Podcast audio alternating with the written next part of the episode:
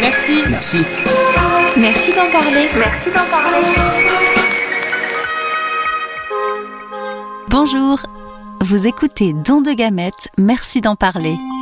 Le podcast qui informe sur le don de vos sites et de spermatozoïdes.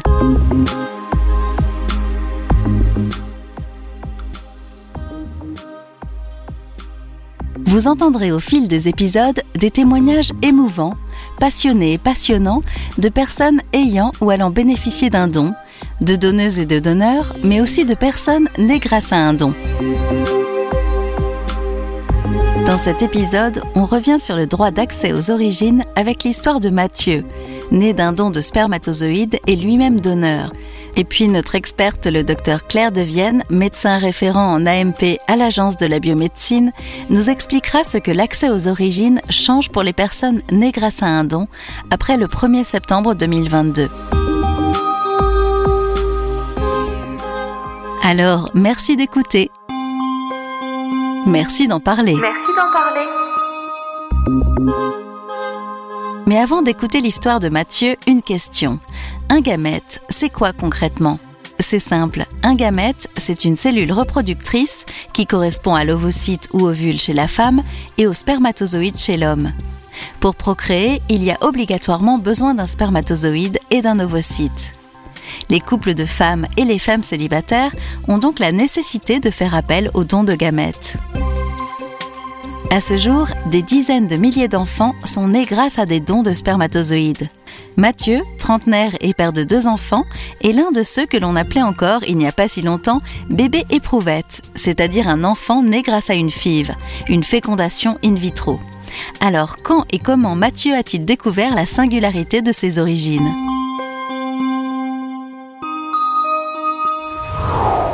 J'ai su en fait depuis très très tôt en fait cette, euh, le fait que j'étais issu d'un don.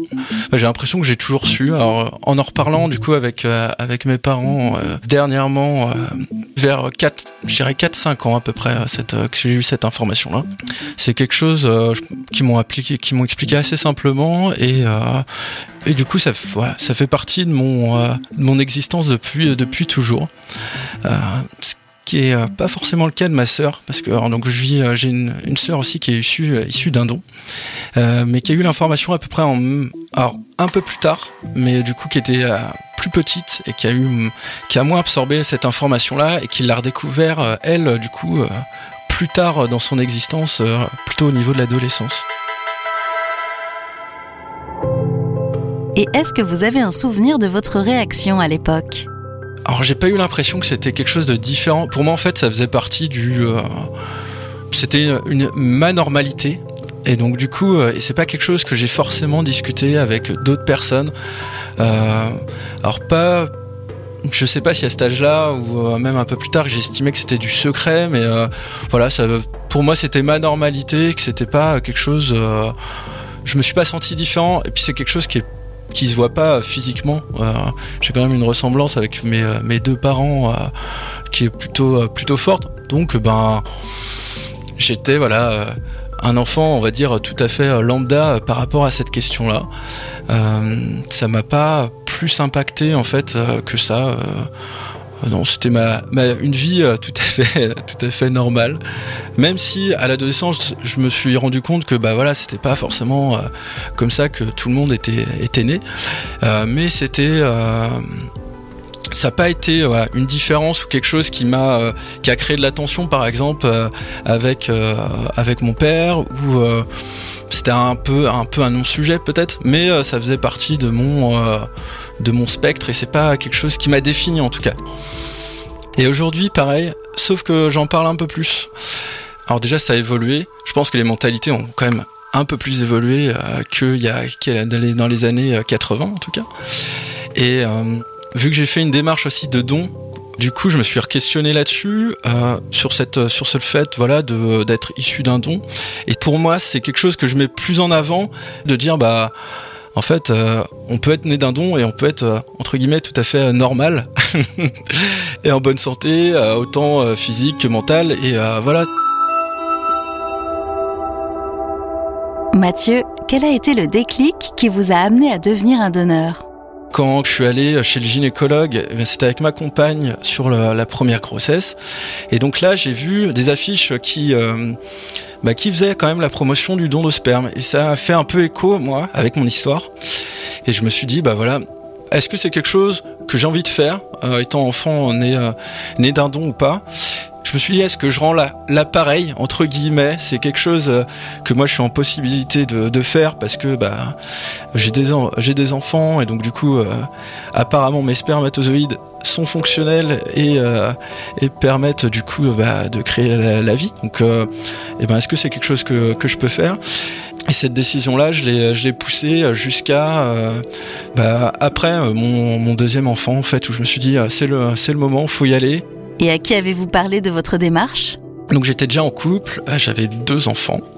Euh, donc c'est quelque chose moi que j'ai partagé avec ma avec ma compagne euh, sur le fait que bah voilà elle connaissait mon parcours mon histoire et sur le fait que je souhaitais donner euh, elle, elle ne s'est pas opposée. En plus, alors ça c'est une évolution de la nouvelle loi de bioéthique, c'est qu'elle devait donner son accord euh, pour euh, le don de gamètes à l'époque. Et donc du coup, elle, elle, a plutôt accompagné dans cette démarche. Elle a trouvé ça plutôt très intéressant et, et au contraire, elle m'a ouais, elle m'a encouragé. Après l'accord de votre femme, commence alors votre parcours de don. Ça se passe comment en pratique? Si on rentre, on va dire techniquement, donc comment ça se passe Donc j'ai pris rendez-vous avec un centre de dons pour faire un premier rendez-vous avec un biologiste qui m'a expliqué euh, voilà toute la démarche, faire un premier point, savoir quelles caractéristiques qui me définissent, voilà plutôt blanc, euh, les cheveux, comment ils étaient, les yeux, euh, les caractéristiques pour faire en sorte qu'avec le couple ou la personne qui va recevoir ce don, ça puisse matcher parce que c'est quelque chose qui est plutôt recherché. Et puis ensuite, une première série d'analyses, du coup, à savoir si j'étais en bonne santé pour pouvoir effectuer ce don. Ensuite, j'ai eu aussi un, rendez-vous avec une généticienne pour euh, du coup essayer de faire voilà le point sur les maladies héréditaires qui étaient présentes euh, dans ma famille. Ensuite, on a attendu les résultats et j'ai pu euh, faire trois recueils du coup. donc c'est des choses qui se font plutôt simplement. C'est pris voilà, il y a, y a, des prises en charge sur les transports si on a besoin. Donc c'est vraiment quelque chose de simple, facilitant en tout cas. Mathieu, dans quel état d'esprit étiez-vous durant votre démarche? Pendant mon parcours, je me suis senti plutôt serein et je sais que j'avais une fierté euh, familiale aussi. Euh, ma maman et ma sœur ont été très très fiers du coup de, ça.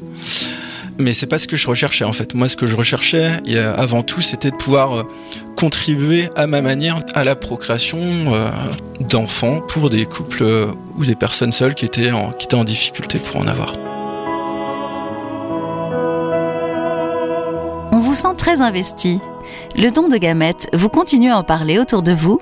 Je continue à en parler et en faire la promotion. C'est quelque chose. Euh, c'est pas un cheval de bataille, mais c'est quelque chose que voilà que, que j'entretiens en fait. Euh, et, euh, le fait d'ouvrir le dialogue aussi là-dessus, je pense que pour certaines personnes, ou des fois c'est un peu, ça peut être tabou de pourquoi on fait un don ou pourquoi on peut avoir besoin de la médecine des fois pour bah, pour se faire aider, pour avoir un enfant le fait de pouvoir en parler, ça peut, euh, ça permet bah, de lever des tabous et puis de, laisser une, oreille euh, à l'écoute s'il y a des gens qui veulent en, parler.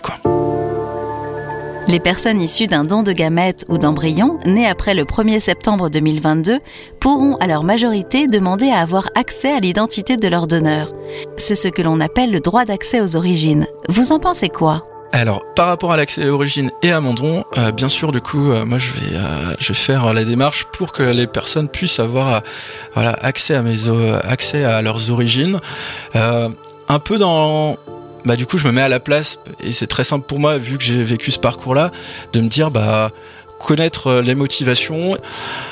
À 18 ans, je pense pas qu'on cherche un, un papa. on l'a déjà bien titillé avec l'adolescence, donc je pense qu'on n'est pas à la recherche d'un deuxième papa ou, ou d'un premier si c'est pour, pour une personne euh, qui a eu un enfant euh, tout seul. Quoi. Mathieu, quand avez-vous prévu de parler à vos enfants de votre parcours de personne à la fois issue d'un don et donneur Je vais informer mes enfants. euh, alors là, elles sont encore un peu petites parce que elles ont la plus grande à 4 ans et demi, donc c'est on n'y est pas encore.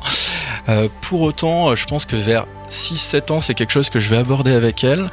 Euh, comment je vais l'aborder j'ai repéré un très bon ouvrage qui euh, parle du coup de toutes les formes de parentalité et comment on peut avoir des enfants euh, de manière très très large et donc du coup qui inclut euh, les modes médicalisés, les dons et c'est quelque chose oui que je veux leur, informer. Le fait de garder un secret pour moi aucun intérêt là-dessus. Et le fait de pouvoir en parler permet aussi d'ouvrir son champ, une ouverture d'esprit grande.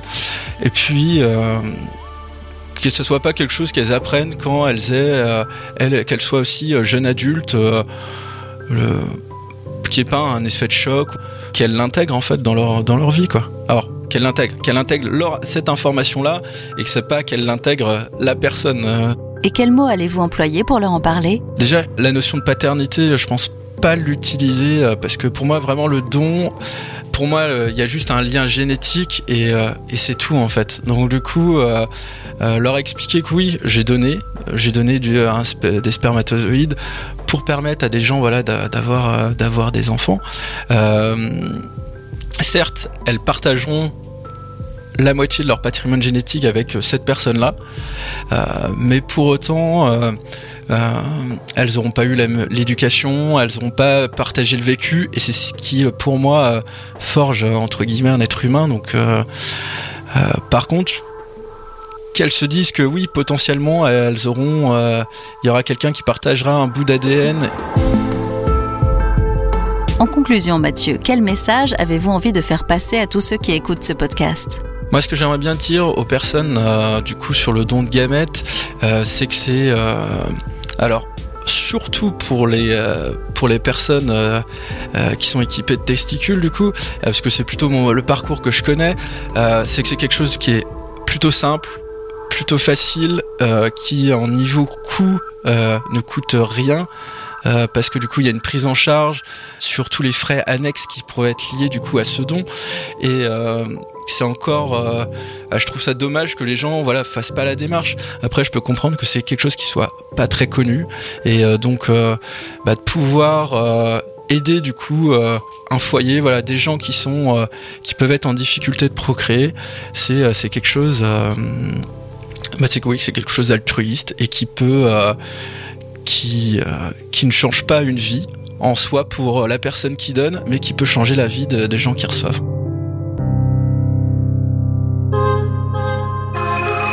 Merci. Merci.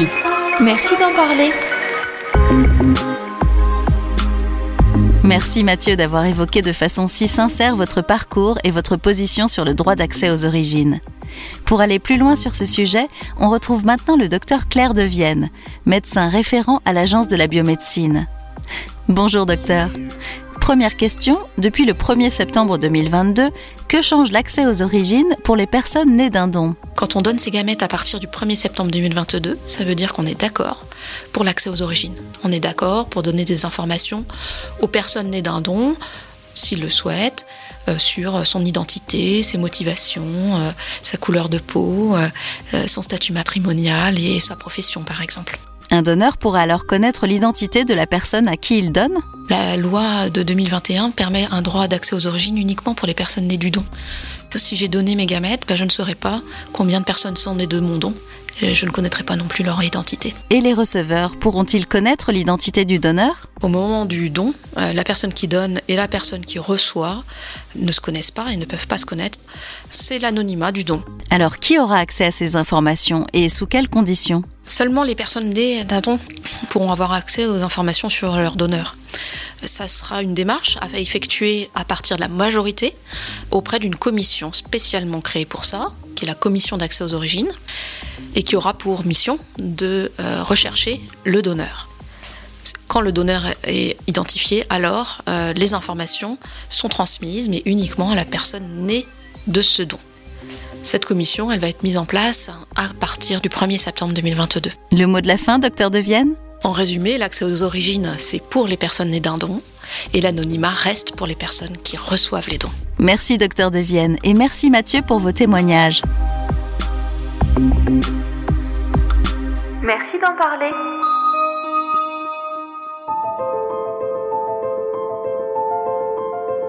Si vous voulez obtenir plus d'informations sur l'assistance médicale à la procréation ou le don de gamètes, nous vous donnons rendez-vous sur les sites dondovocytes.fr, dondespermatozoïdes.fr et procréation-médicale.fr. Aujourd'hui, des milliers de personnes sont en attente d'un don d'ovocytes ou de spermatozoïdes pour pouvoir devenir parents. Et parce que la diversité des donneurs doit pouvoir refléter la diversité de notre société, nous avons besoin de donneuses et de donneurs de toutes les origines. Vous êtes une femme âgée de 18 à 37 ans ou un homme âgé de 18 à 44 ans? En donnant vos ovocytes ou vos spermatozoïdes, vous offrez la possibilité de devenir parent. Dans le prochain épisode du podcast Don de gamètes, merci d'en parler de l'Agence de la biomédecine, nous évoquerons le don de gamètes chez les personnes issues de la diversité, avec les parcours croisés de Fanny, receveuse, et de Diane, donneuse.